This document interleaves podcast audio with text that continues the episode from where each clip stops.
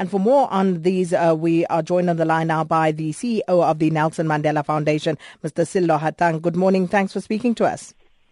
Good morning, Sakina. And uh, just a reminder that last year, uh, in July, we had a chat about you planning Kilimanjaro uh, in 2016. So that's coming up. Just, uh, Indeed. Uh, just a reminder. Hashtag just a reminder. Indeed, noted there. So how are we remembering Tata this year?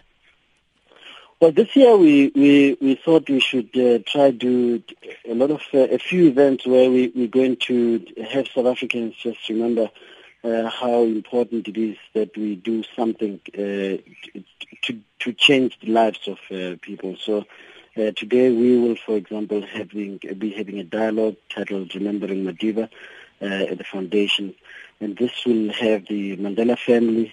Uh, we're expecting that uh, Ms. Graça Machel will speak.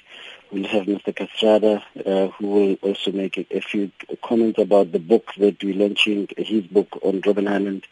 Um, and then we'll have Professor Njabulo Ndebele and the Prince of Wales, as you said. The, the, the whole idea is for us to then say, as we remember Madiba, how do we ensure that the future generations uh, uh, do more to remember uh, him? Then tomorrow we have the staff of the Nelson Mandela Foundation going to Duduza to spend the day with uh, children uh, with disabilities. As you know, today is the International Day for people living with mm-hmm. disabilities. Mm-hmm. And we, we are saying to, to communities out there, we need to be inclusive in our approach in terms of uh, uh, people living with disabilities. The thing suggests that uh, families with children disabilities tend to be excluded and uh, and we need to then uh, be doing more. So the staff of the foundation will be doing that.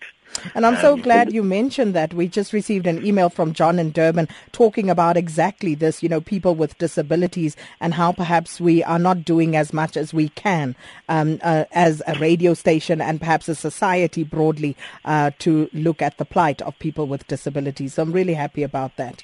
And um, Yeah, it's important. Indeed. And uh, also the dialogue, um, uh, what will be discussed during these dialogues?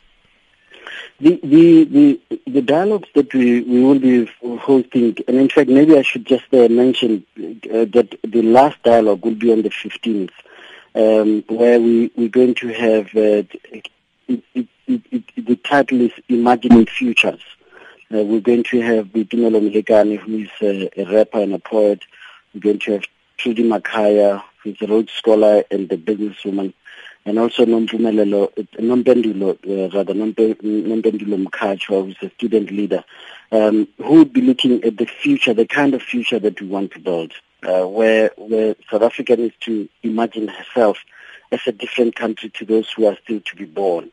And the, the, you can't still, uh, next year marking 20 years of our constitution, that we're still discussing the very issues that we had uh, 20 years ago when the Constitution was conceptualized. So how do we build that kind of future? On the 5th of December, we, we then also partnering with Market Theatre and hosting an artistic uh, tribute called Letters for Mandela. And the importance of it is that it's reflecting on Madiba, Madiba's writings, his letters as a man, as a father, as a son, and a comrade. Um, and uh, where he, he's reflecting on how he feels that uh, his responsibility as a son to his parents as a as a, as a father to the children, his children, he couldn't fulfill because of his greater role, and as, uh, in the country. And as, as a result, we say, let's do more as we remember uh, Madiba's uh, legacy.